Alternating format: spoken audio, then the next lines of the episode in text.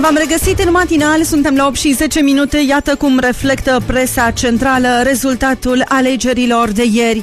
Despre efectele victoriei lui Claus Iohannis la scor zdrobitor, un articol de opinie pe g4media.ro.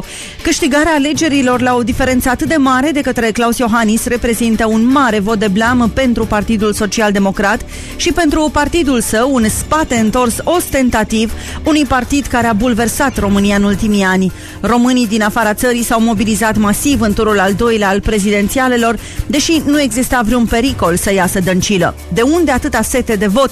Se întreabă Danta Palagă. Sigur, pe mulți i-a încurajat absența cozilor, răspunde ziaristul, dar ce a propulsat către secțiile de votare într-un număr record de aproape un milion?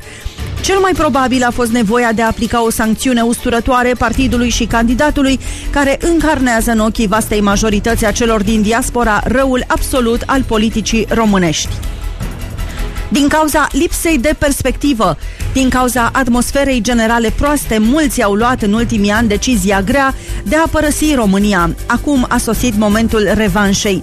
Au simțit cu toții că mai există o șansă și nu au ratat-o. A fost așadar un vot masiv împotrivă, nu atât pentru.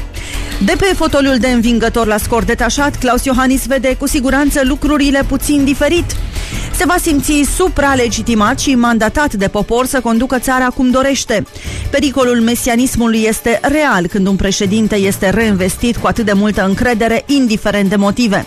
Riscurile unui comportament de tip monarhic trebuie luate în serios în considerare, mai ales că președintele Iohannis va avea de acum toată puterea, guvern și parlament.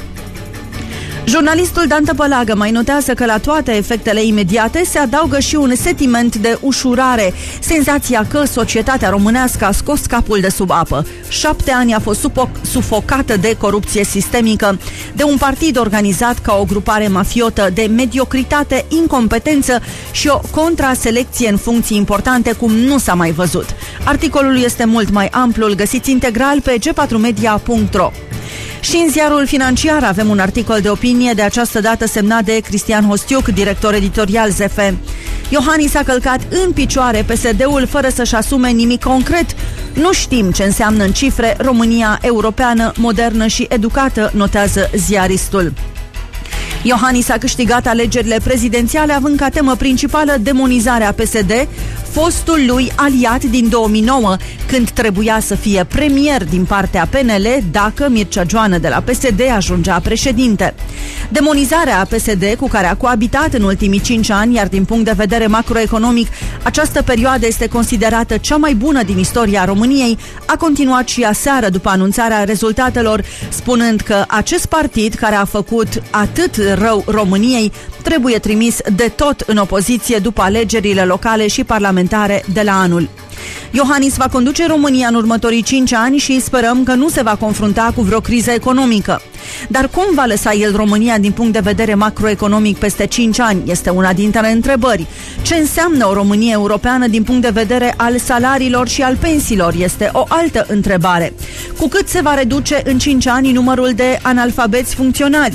Să-i urăm succes ca în al doilea mandat să grăbească pasul pentru a nu pierde contactul economic măcar cu Polonia, scrie directorul editorial al ziarului financiar. În fine, în adevărul, ghinionul PSD se moștenește al patrulea eșec în ultimii 15 ani. Înfrângerea Vioricăi Dăncilă consolidează seria de eșecuri prezidențiale ale PSD. Ultimul candidat social-democrat ajuns la Cotroceni a fost Ion Iliescu, în urmă cu 19 ani. După o victorie asupra lui Corneliu Vadim Tudor, o confruntare în care România au avut de ales între răul cel mai mic și răul infinit. Acum PSD sub dăncilă este cât răposatul Vadim Tudor. În câteva săptămâni, șefa PSD a pierdut guvernul, cursa pentru Cotroceni și în zilele următoare va pierde și partidul, susțin surse politice pentru adevărul. Despre toate acestea citiți mai multe în ziare.